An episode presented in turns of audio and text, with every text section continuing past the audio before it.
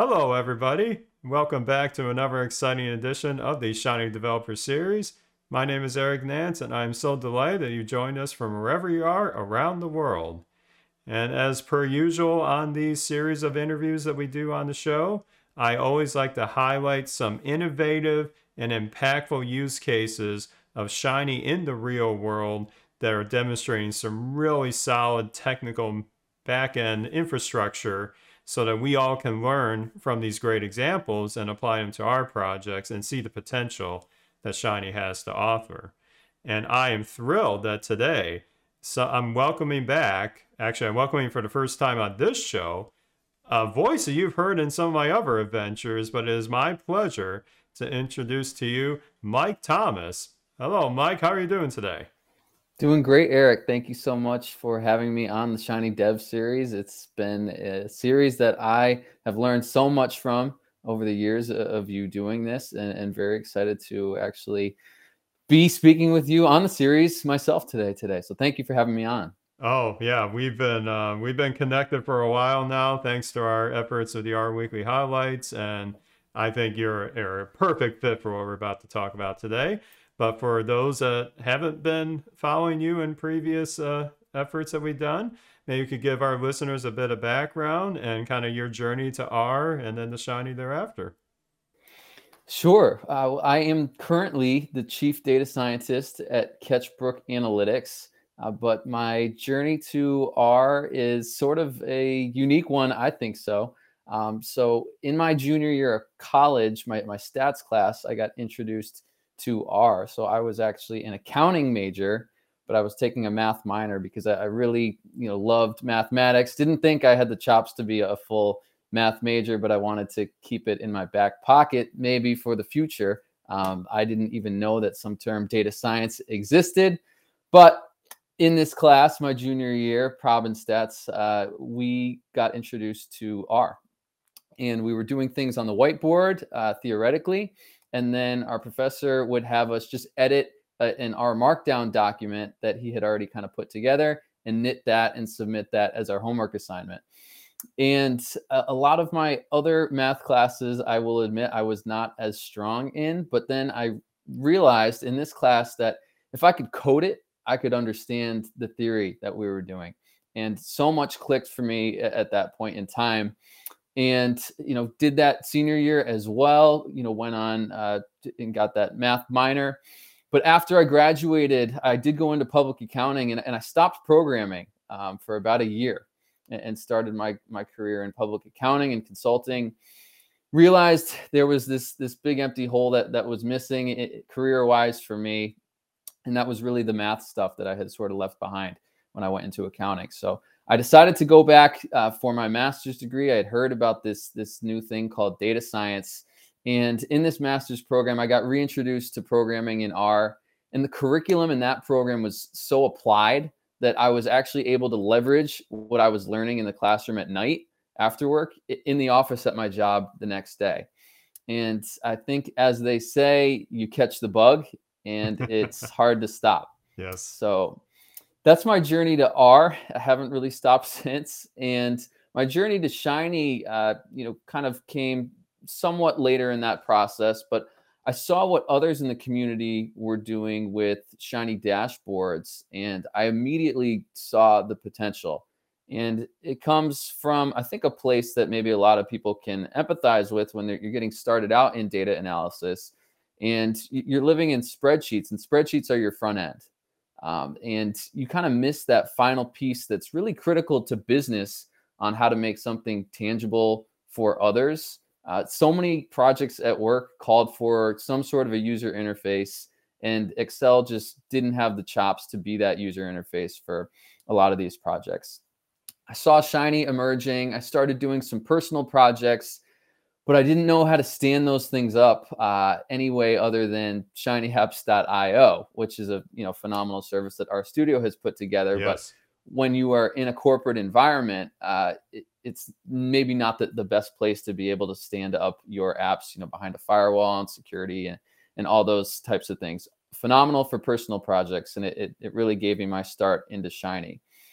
So I will give a shout out. I, I later enrolled in Matt Dancho's Advanced Shiny and AWS course and really learned a lot about building production grade Shiny apps and that final step in the process about you know getting those things into somewhere secure in production. You know, working with the Unix command line, spinning up a cloud server, and, and actually getting that app into prod. So that was an incredibly useful. Uh, you know, we talk about all the different resources that there are, you know, out there where you don't necessarily have to get a PhD nowadays to do incredible things, uh, you know, in your business or in your organization. And that was one for me that that, that paid off uh, dividends. So, you know, I, I guess maybe I'll just wrap here quickly and say that that Shiny has been really a life changing technology for me. Uh, you know, we'll talk a lot about this today, and I personally think that it's it's one of the most transformative technologies that we have in business today. I think it's only continuing to explode. So, uh, you know, spare me your your Bitcoin and your NFTs. I really think that the hottest topic in tech and business is shiny, and that's what it should be. Well, that's that's going to be quick later on. I love it. I love it, Mike. and I, I, resonate so much with that. And as one of the uh, quote unquote graybeards in in the shiny space, um, even early on when a lot of us were still kind of fumbling our way through what we could do with it, I still saw the potential. And it was amazing when simple prototypes on a simple server that I spun up internally at the day job that I administered for Shiny Server, uh, what became Shiny Server Professional. Well, It was actually the open source version in, in those days. Um, and little did I know how quickly it was going to take off. And thank goodness that I was able to get help from our, our um, talented friends on the Linux uh, IT group to help me with that. But it, it certainly, I can echo what you said. It's been transformative to the things I do. Where I'm at in life sciences, it's been a critical component in many aspects of our development process now, and it's only getting bigger from there. So, certainly, very much resonate with how that's been transforming with with my workflow as well. And um, you did mention at the top you are uh, the chief scientist at Ketchbrook Analytics. Um, why don't you give us a little uh, story about how how how that how came to be?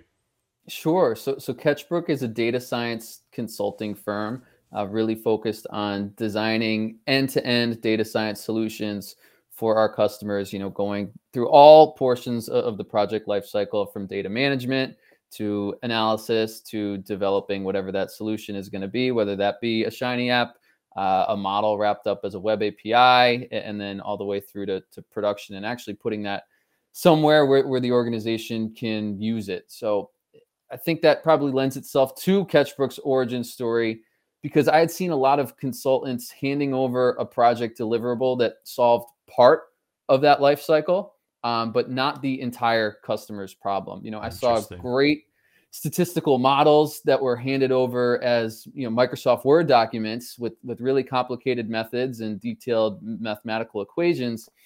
But you go back to the customer and they never did anything with it because they didn't know how to integrate that into their systems and processes.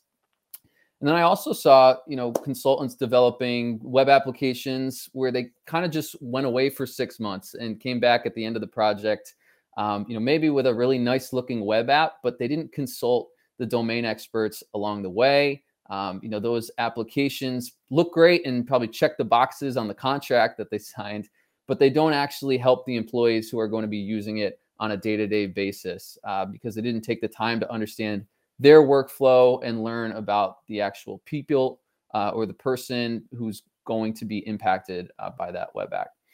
So I became really passionate about what I call end to end data science and, and believing that if one component of the end to end life cycle of a data science project is missing, then the project itself is likely to fail, uh, in my opinion. And I think it, will become, you know, one of those Forbes statistics about how 80% of analytics projects fail. Um, so I found that in almost all of those cases, the component of the project that fails really is that final hurdle of actually getting the solution stood up. Um, you know, whether that be wrapping a model up as an API endpoint, hosting a web app somewhere users can access it, you know, scheduling uh, that analysis as a, as a cron job report, just that actual final step of, of turning the analysis or research into something tangible, a product. Um, and, and I think the way that a lot of consultants I was seeing had solved this problem in the past, you know, maybe by delivering a statistical model and then upselling, you know, hey, if you want a place to to run this model with your data and manage the results, you know, we have this this separate X dollar platform that you can purchase a license to, you know, for a, a lot of money per year. Um, and, and as you know, that still happens to this day in a lot of organizations. Sure does. Yep. But for those of us who, who use R and Python on a day-to-day basis, we know that we have this incredible cutting edge, you know, open source ecosystem of tools at our fingertips to build and deploy these types of pro- projects. And Ketchbrook's origination story, you know, really revolves around my own strong desire to demonstrate the value of the open source tools that we have and, and show you how we can rig- rigorously build custom tools for your organization that provide you know a ton more value than having to go the other way and fit your company's processes and procedures into some off the shelf platform you know. I, I, think 10 or 15 years ago there was probably a fair debate on, on the value of you know buying these off the shelf tools and fitting your business into those um, because you know maybe it solved for 80% of your analytics problem versus spending the money on having a, a solution custom built but nowadays, you know, with what we have for open source packages that we have at our disposal, it's really that speed to solution. It's orders of magnitude faster than it used to be. Um, so we can really build these things custom tailored to the way that your, your business runs in, in quite a, a, quicker timeline um, than we were used to be able to do. So I think this might be a, a, good time to to share one of my favorite stories that that really aligns with our mission here at Ketchbrook, and it'll probably lead us into our next question. Um, but it's the, it's the story of Olivia Adams, who is a web developer at Athena Health, uh, pretty close by to me in Massachusetts. Uh, so I don't know if you know this story, Eric, but in early February of 2021, which was right after vaccines had just started getting rolled out to, to the older population groups here in the US, mm-hmm. she was trying to help her parents used the government website, and I, I think it was called VAMS, V A M S, to sign up for their vaccine appointment. And not only were her in laws struggling with it, but when she tried to help them, she realized it was a very convoluted and difficult process for her to even Ooh. help with. And she's a web developer. Well, I, I can't say I'm too surprised hearing about this, but I won't. I won't. I won't go on that tangent. But yes, uh, that's not surprising to me. So if, if I remember right, I think on that website, you know, you might see an appointment available, and then when you click to sign up, it, it would disappear and say it was no longer available. Yes, I or you had to, times, yep. or you had to like randomly type in zip codes around you to try to find an appointment in that town um, because it didn't have any sort of you know proximity calculations. Um, and, and you know, if it's a web experience that you and I find difficult then most likely it's going to be even more difficult for the senior population who were the ones eligible at that time. Yep, exactly. And it it led to a lot of stories of pharmacies and vaccination sites throwing away supply at the end of the day yeah. because people were having such a difficult time getting signed up for appointments. So back to Olivia, she was on maternity leave at the time, home with a two year old and her newborn and she spent about 40 hours in total developing a website that went out and scraped appointments and availability from as many different places as she could find. Cvs you know grocery stores healthcare sponsored websites that were giving vaccinations at schools and even fenway park in massachusetts. And she centralized it all in this one place this one singular website where you could go and see the up to the minute information on where vaccines were available with a big, nice button hyperlink to the page to get signed up. And people loved it. Um, and it led to her appearing on CNN and just about every news station here in New England. And I think that the big elephant in the room for everyone was the fact that she had created something in 40 hours while on maternity leave that was a better product than you know what the US government had paid $44 million to a very well-known big box consulting firm to create. And I, I share that story because it's exactly the same storyline that I've seen played out so many times at companies that I've observed and worked for, obviously just on a much bigger national scale. Right. But it, it, really demonstrates the power of open software uh, and the speed to solution that we have at our fingertips now, and how these code first approaches allow us to, to really provide custom tailored solutions that meet these problems head on, whether they be business problems or they be, you know, socioeconomic problems or, or, health problems like what Olivia was tackling and and what we tried to tackle in, in our app that I'm going to demo today. Yeah, that's a powerful story. This is the first time I've heard it. Um, and what what credit to a leveraging your skill set in Olivia's case, her skill set to take a very inefficient experience from a user perspective on getting these appointments scheduled and using that for the greater good of society. I mean, wow. I mean, I, I love this kind of tech already, but to be able to make a direct impact on people's lives, that that's what it's all about. The fact that we can take these principles, take the tooling that's available.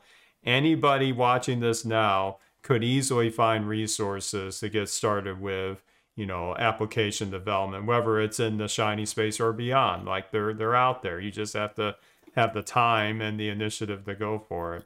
And yeah, that's both a, a, a very resonating story. Also, frankly, a bit sad that, like you said, whoever was being tasked to make that interface that everybody was going to obviously did not get the job done from a UX perspective, to say the least.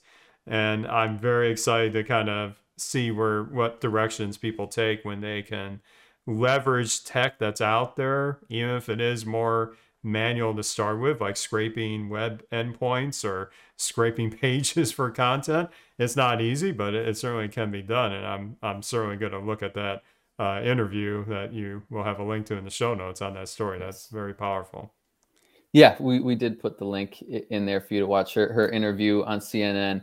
And you know, it's not to it's not a story to throw stones at anybody in particular, but it's really to again try to highlight the tools that we now have in our ecosystem today and, and really probably the hockey stick growth that the open source community has experienced uh, you know in the last five ten years that just give us you know so much power to quickly iterate and quickly develop really really powerful things yeah exactly and like you said it's a perfect segue to one of the main things i wanted to talk to you about today is for those that um, aren't aware, I did allude to it at the top. Mike and I have been co-hosting the R Weekly Highlights podcast, one of my separate ventures, and he and I are are very much self-professed shiny geeks. We love doing all things with shiny, making it as intricate, as innovative as possible, and blending in multiple tech together. So we've shared a lot of stories off the mic, you might say.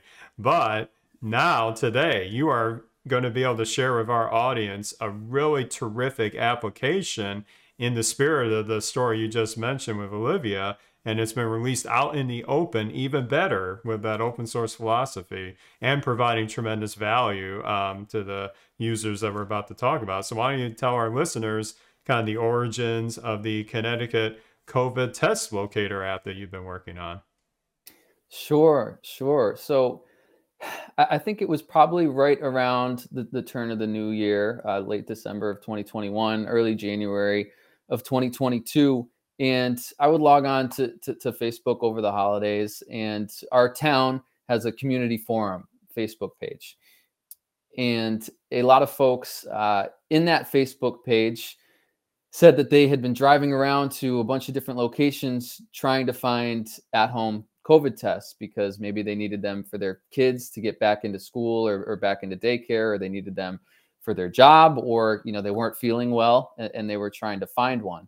And uh, people were commenting on these long Facebook threads, you know, saying, "Hey, I, I saw one over here the other day, but it was you know hours after the person had gone out driving around trying to find one."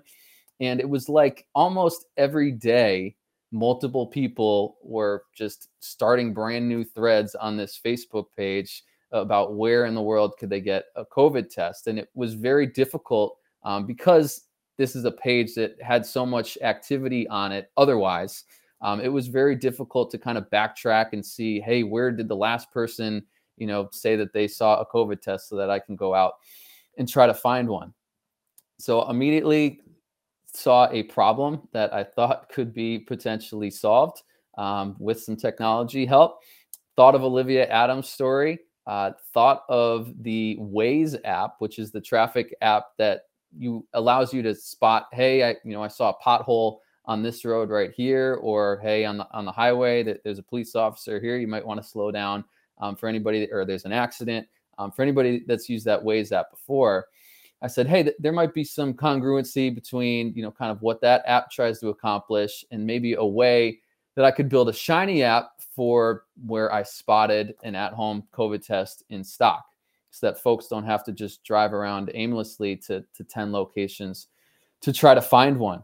Um, so that is kind of exactly the, the route that I went out to do. I had, you know, a, a wireframe uh, UI in my mind of kind of what it was going to look like, but I knew that in order to do a, a lot of the location work, uh, we were going to have to ensure that a valid location was provided um, right. um, for folks that go onto this app, and we'll show that we'll show that shortly. But it um, was a project in which I I used some new technology that I had never used before in terms of working with the Google Maps API, and it's a very kind of Google Maps like experience. Uh, you know, similar to any any of those traffic apps, just with a, a spin on it for um, hey, you know, this is the location exactly where where I spotted an at-home COVID test. This is the time, and this is the place.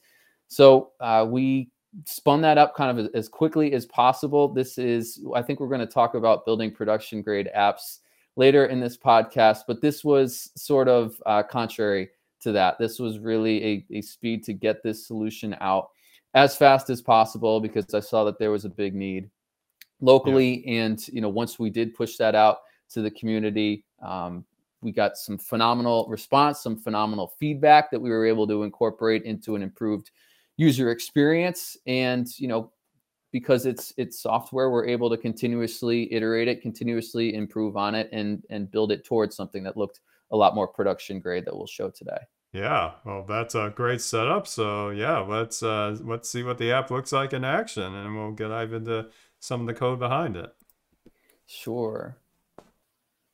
Currently, it's just launched on, on shinyapps.io. It's a, a public-facing app. This is the home page with just a, a pretty simple, searchable, reactable table um, that allows you to see uh, the, the most recent tests. It's it's sorted by date, uh, descending.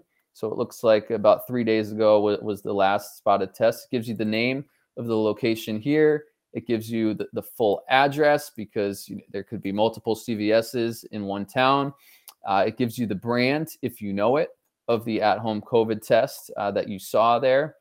And it gives you the, the inventory amount, the date, and the time of day that it was spotted. So if you're just logging on to try to see where the most recent tests were because you're looking for one, um, this is this is where you would land, and this is kind of the only functionality that you would use. Um, if you did go somewhere and spot that there were either tests in stock at that location or tests out of stock at that location, you could use either one of these big buttons up here uh, on the top to click to report tests in stock and that'll take you to this this separate page um, with this pretty simple UI, UI uh, experience where you have a few drop downs to select from over here on the left side of the screen. Um, so we can say, you know, hey, we saw, you know, the the FlowFlex or the or the QuickVue brand, or maybe it was some other brand, or maybe I'm not even sure what brand it was. Um, so I can pick from that drop down pretty easily. I have the ability to tell you that there were a lot in stock, or maybe there were just a few left in stock. So, so you might want to uh, gas pedal over there. And then you can pick the date that you saw them in stock. And we just limit it to the last five days um, because if you saw a COVID test in stock, you know, more than five days ago, I, I would say that there's a pretty good chance that it's probably out of stock by now if they haven't haven't restocked. So we wanted to, to limit it to a fairly narrow time frame here. And then if we choose uh, the time of day that we saw that, uh, we could say, you know, the afternoon. Let's do yesterday afternoon. We saw the QuickVue, not too many in stock. And let's say that we saw them at uh, maybe just one of my favorite local restaurants. Well, even though this wouldn't uh, this wouldn't necessarily make a whole lot of sense. Um, but I'm trying to think uh, of a little. I, will do a. Uh, I'll, I'll do the Walgreens in. Um, let's do the do the Walgreens on York Street in New Haven, Connecticut. Let's do that. So we have the nice autocomplete feature here, which is very similar to that that Google Maps um, API experience. Right. You know, you do you do have the ability to to blow this up into a full full screen map if you wanted to as well. But this should look, you know, very similar to uh, you know what you would experience if you did go on maps.google.com um, with this nice searchable autocomplete bar. Once you've made that selection, uh, it we have this this nice little text above that just grabs that address that you selected to to show you exactly the address that that you chose because um, some of this is cut off in this search bar, so it's just just sort of small uh, help for user experience. Um, and if we did omit one of these one of these things, like let's say um, we forgot to include uh, it's it's too late now because I picked a uh, I picked a location, but we do have error messages in modals, and I'll show that in just a second. So if we submitted this, we'll get a nice pop up, and this is one of the the user experience things that I try to incorporate in almost any app is is sort of a two step submission process. Yes, because I don't want folks to accidentally click a button. I've done that a million times uh, on a web page I was just in, I think, a, a Teams meeting the other day, and I accidentally denied somebody uh, from that meeting, and we didn't know. I, I, googled it. I couldn't figure out how to get them back in that meeting. So that's why oh, wow. I'm very passionate about a, a, two-step process for for submission uh, or submitting information like that. So we have a little uh, form that pops up here, a nice nice modal that says, "Hey, these are the selections that you made. Can you just quickly review them? Um, if you don't you know think that they're right, go back. Otherwise, uh, you know, submit them. And when you submit them, it'll update that table uh, that we saw on the home screen. So I'll click the submit button real quick here. Hopefully nobody logs on in the next, you know, 90 seconds and thinks that there are tests uh, in New Haven. right now, maybe there are, but I'll click submit, say that we saw them yesterday afternoon we get a little button that says thank you for your submission. Uh, to see your changes reflected on the home page, you're going to have to refresh your browser. And if you notice, we also jumped back. That submit button is tied to jumping back to the home page. I, yes. I had built some apps in the past uh, that were sort of just web forms, essentially. And I noticed that some folks were submitting the same thing twice, uh, maybe because they weren't sure if it actually went through the first time that they clicked the submit button. Right. So from a, a UX perspective, I, I, thought that this was kind of a, a clever, small way to help folks realize that their submission had gone through by jumping back to this home page, um, jumping away from that that submission page. Put it that way. So if we refresh our browser here, we'll see that we have a new um, entry here that the Walgreens that we picked in New Haven, Connecticut you know, yesterday afternoon has the QuickVue in stock. So let's say that I drive to that Walgreens in New Haven uh, today, this morning, and I saw that there were there were none in stock. They were totally out. So I can click on, on this button here. I can say that you know today, this morning, I saw at the Walgreens on York Street in New Haven. Let's say I, don't I don't click that. Um, and if I did try to submit this, it says we get a nice uh, oops modal that says, hey, it looks like you forgot something. Uh, make sure that, that you enter your address in the map. Yep. This is we a did... technique I use all the time as well. I, I'm, I think I call it defending my UI or something like that, where yes. you want to make sure that the user, whether it was on purpose or by accident, does not trigger, uh, you know, what could be a catastrophic end to their session if something's not there where they expect it to be there. yeah, and maybe we'll talk about some of those those caveats later, but um.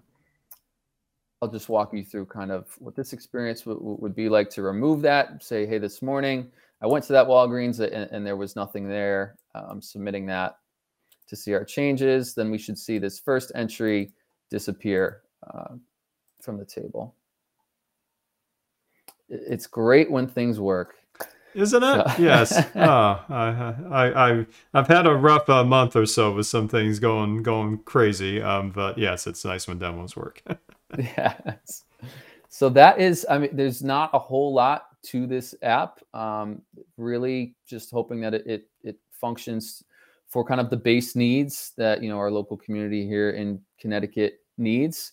Uh, you know, we'll talk about some of the future plans for this app, and, and it, it coincides with I think how you know at-home testing supply ha- has gone up, and some of the things that the government ha- has done lately, and and right. probably um, you know where COVID cases are and things like that. But hopefully that gives folks an idea about what the user experience for this app looks like. Yeah, and it is extremely polished. I mean, you you've been humble to say that this is, you know, getting this out the door quickly, but I mean, I see other times where people try to get some out the door quickly of a shiny app and it doesn't look nearly as polished as this. So certainly great attention to detail here.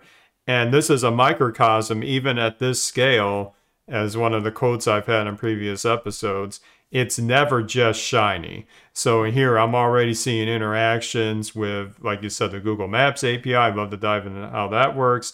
And being able to track these entries, track these operations in a central way. So I see lots of fun things we can we can talk about on the back end of this because yes. it's a great use case for how you can blend multiple uh, pipelines and multiple services together in one place. Yes. Thank you. I appreciate that. Yeah you know, uh, maybe it's a t- it's the Tufte in me, but I, I, did try to take the approach that, that less is more. I didn't go crazy with uh, making some some background color very obvious green and green and red buttons as yep. you can see for you know good in stock, bad out of stock, um, and trying to make you know as few clicks as possible for for the user. Absolutely. So um, I, I just mentioned a couple areas I'm interested in. Maybe if you could walk us through some how the how the app works, kind of in the in the code sense, and what kind of things you're most proud of, and in terms of what the app is doing here. Yeah, I would love to. Um, maybe the, the first thing that I'll walk you through is that that Google um, Maps experience. Yes. That we have. So I will bring up. Um, how about the GitHub repository as well?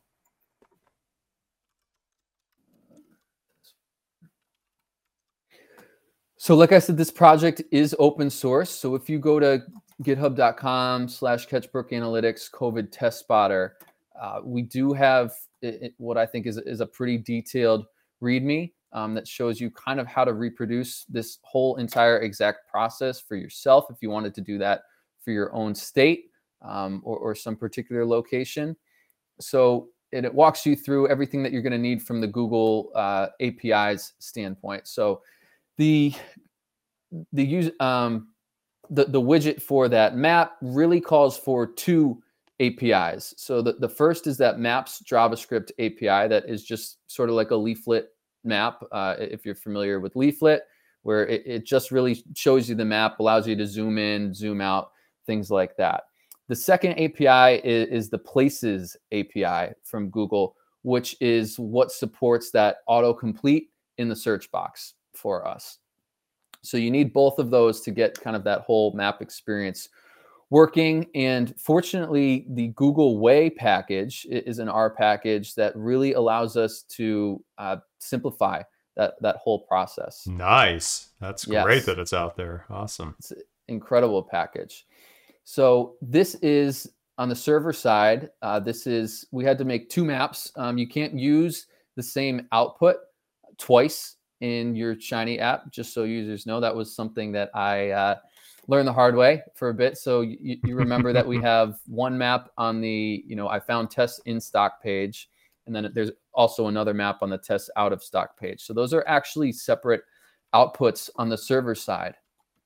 And this googleway package has a, a render Google Map function, perfect for Shiny. Uh, you build this this Google Map object, so very similar to, to kind of how you would do render leaflet and then w- with leaflet um, inside of it. You have to pass it your API key, which is this first argument that we have, which we set as an environment variable, just using a, a .r environment file. We have the search box as true, as you saw that, that we enabled that search box on the map. you have an event return type, which is okay, once the user interacts with this map and, and makes a selection in that search uh, box, how do you want that data to be returned as? I, I, think you have a few different options. There might be like a, a, JSON option, but we have it returned as an R, a simple R list with a bunch of different components there that you have the ability to choose from, which we'll see uh, down here when we actually grab that for the text that we displayed above the map uh, once they selected their location. A starting location for the map, which we did for Hartford, Connecticut, which is at the center of Connecticut uh, for the zoom user experience on that map. And then there are a couple different um, extra things. If you're ever on Google Maps yourself, you know that there's a, a couple extra widgets to like go into Street View and things like that that we didn't need um, for this app. It, you know, it didn't make sense for the user experience. So we set those two things to false so that we just really have the search bar on that map. We have the ability to zoom in and zoom out. And then we have, you know, your pinged location that you selected. Um, yeah, so that looks is, like a really clean implementation. I'll have to check out that package after this. Very nice phenomenal implementation makes my life incredibly easy um, standing this stuff up on the on the server side of shiny. And then to grab that information which is you know how we populate the table and it's, it's how we populate that text above the map telling them you know what the exact location is that they selected we automatically get this uh, input from this map in output. Uh, it, it's named for us map in underscore place search so it uses whatever the, the first part of your output is, whatever you name that. So I named it, it map in. And then all you have to do is tack on this, this underscore place search. You have that input at the ready for you. And that is a list. If you remember, that's how we had it returned to us uh, in the Google map function. And we can extract the element of that list that's called address. Yeah, this is an interesting thing that I want to highlight here for those that may be kind of new to blending these different packages into a Shiny app. Packages like what you're showing with googleway and others like DT, where if you put them in Shiny and you enable certain flags, you get that input free of charge to do things with. Like in the case of DT, you could have an input to correspond to what row they clicked on in the table or yep. what cell. So this is a very similar thing where it may seem counterintuitive at first, but when you render this, um, in this case, this Google Map, you're getting other client side slots from that that you can do whatever you want in your backend processing. So it's really nice that they expose that for you here. Yes, yes, it was it was huge to you know the success of this project and, and, the speed at which we were able to do these things, as opposed to having to you know figure out you know the API itself from from Google and having to, to right. custom you know handwrite a bunch of that code to grab it. So it was very very helpful. And um, you know another example beyond DT might be Plotly, right? If you're in Plotly yes. and you, you, you do a zoom um, with your mouse, there are things that you get on that at that client side um, for you know the exact sort of pixels uh, or location on the map that you you zoomed into. I think it's you know brushing the map. I think is what folks might have seen that referred to as. So we get that uh, input here that we just render as as text above the map, but then we also uh, capture that and, and, send that to uh, the MongoDB cloud database, which is what populates that that reactable table on the the home screen there, so I can uh, maybe show where we get that as yeah, well. This I'm very intrigued about because I've had some adventures with this in an app I did last year, and I'd love to see how you're implementing that here. Yeah, so this is sort of the the tibble that we create um, with all of the information from the user's inputs if they say that they saw a uh, location in stock. So a lot of this stuff is again stuff that we get on the client side from that googleway uh, API. So we get a specific ID. So Google has a unique ID for every single address, um, which helps us with deduplication. Um, it helps us a ton with deduplication for folks that are submitting, you know, for the same the same uh, place. You know, say you went out and saw tests available in the morning, and I went out and saw tests available at the same site in the evening we would only want one record in the table that showed that there were tests available in the evening. Right? Because that would be the most recent uh, observation. So that, Sure. that place ID helps us with deduplication. Uh, that name is is something that we get as well from that list, which you know is usually CVS or Walgreens or Rite Aid or you know uh, your, your local grocery store that we have around here who also sell uh, COVID tests when they have them in, in supply. Address, we get latitude and longitude for um, potentially plotting these things on a map in the future. If we wanted to plot a leaflet map where you could, you know, maybe type in your address and see the get the closest three tests that are available to you or something like that. That's potentially some future music that we haven't gotten to yet. And then we have, you know, their inputs from the drop down filters here, which is uh, the the brand that they said, you know, whether that be Binax or, or Flowflex or, or uh, whatever brand they selected, you know, the inventory amount, which was low, medium, or high, the date that they spotted those tests, and, the time of day, which is morning, afternoon, and evening. And uh, again, some of those date and time things I think that we'll we'll talk about pretty soon here in terms of uh, user experience, handling deduplication, and, and some of the tricky stuff that went along uh, with that. So we capture that all just in a simple Tibble, and then we are able to uh, have this custom function that is really just an, an insert or an update statement. Um, I can show kind of on the, the to MongoDB. And that's all. MongoDB has, has this mongolite package that really just allows you to pass a whole data frame to it and, and upload that to your MongoDB database collection, it's called. So I can go into the Mongo side, Eric. I can go into um, whatever side that you want to see next. I can dive more into the googleway side. Well, I, you I think we uh, got a nice uh, progression here in terms of like the order of operations. So as a as a data geek here, I'd love to see that implementation of how you got this into into the database. But what I do see a nice pattern of is that you have a nice function here that's very intuitive. We just want to add a record. You made a function called add record, and likewise you'll have stuff later on. I think for removing it, uh, making making the business logic in your server side component of the app clean and easy to understand is such a valuable skill. And some things I see in my adventures, whether it's at the day job or otherwise, is that when when pe- developers don't take a functional approach for these server side slots, you can get lost in looking at all the different things that that backend could do. So I really like the the approach here. It's very intuitive thus far. No, I appreciate it. I think that's that's uh, all of the the Hadley Wickham that I've listened to. And name your verbs, name your verbs, uh, name your functions as, as verbs that tell you exactly kind of what they're doing. Yep, And exactly. maybe for for folks that are interested um, in, in following up on on what I was talking about in terms of jumping back to the homepage after you've made your submission, um, you know, this is all wrapped up in an observe event once they've clicked that final submit button in, in the modal.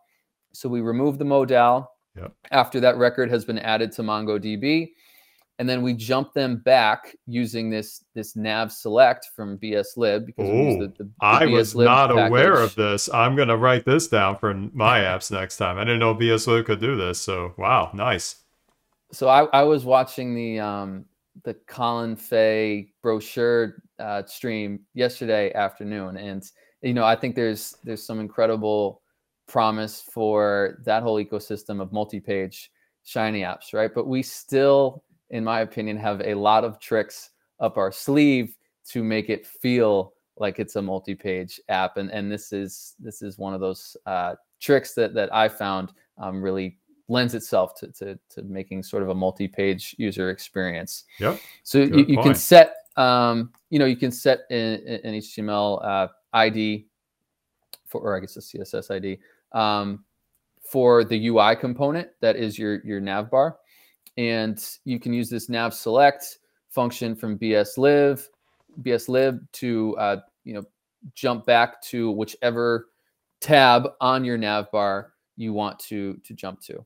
Um, Yeah, I've been doing pretty- this a little cool. bit with the uh, apps I made that use say BS4 Dash or Shiny Dashboard Plus to kind of do a similar paradigm. But it's nice to see that we can do this in a more you might call classical uh, Shiny UI as well. Yeah, Yes. So I think if I I could show you the if I can find where that originally is. Just up in the yeah, so that, that's right at the top of our UI. We we assign that ID to our, our page nav bar, that nav bar ID. So hopefully that um, speaks for itself. yes, and and big plug the BS lib. I can see you're using that for the the styling of the app, and that makes it so easy for people to have an app that doesn't look like the typical template that you get when you launch one in say RStudio or something. So great touch there as well. I had one of my favorite compliments from a client the other day, and it was that our shiny apps don't look like shiny apps and i think that's that's that's maybe the best compliment that i could ever get. Yeah and some people might be like oh same way. don't you want it to look like shiny no actually it, winston himself was bemoaning this back many years at RStudio Conf where he thought how the examples were looking the same so there's no excuse now. Um, that's awesome. So the uh, you know if you submit that a test was out of stock um, very very similar uh, you know code here that we have. We have a, a smaller Tibble that we're putting together, um, just using that that place ID mm-hmm. value, and then we have a function instead of add record. This one's called remove record, and then the same sort of user experience. So I can jump into those functions next in terms of the add record and, and remove record. So, Mike, I can already tell um, what the work you've been doing with the um, with this app there's so much to cover, and we've only scratched the surface. So um, I would love to have you back on next time to talk about some of the more back end features of this. Um, I saw some great connections to the database and some of the ways you dealt with the APIs. So, um, would you like to come back on next time? Yeah, let's make it a part two. Let's do that. So, folks, um, stay tuned for part two. We will have all the links to everything we discussed in this first uh, first half of the of the series um, in the episode show notes on the new we revamped shinydevseries.com. So until then, we'll see you at part two very soon. Bye, everybody.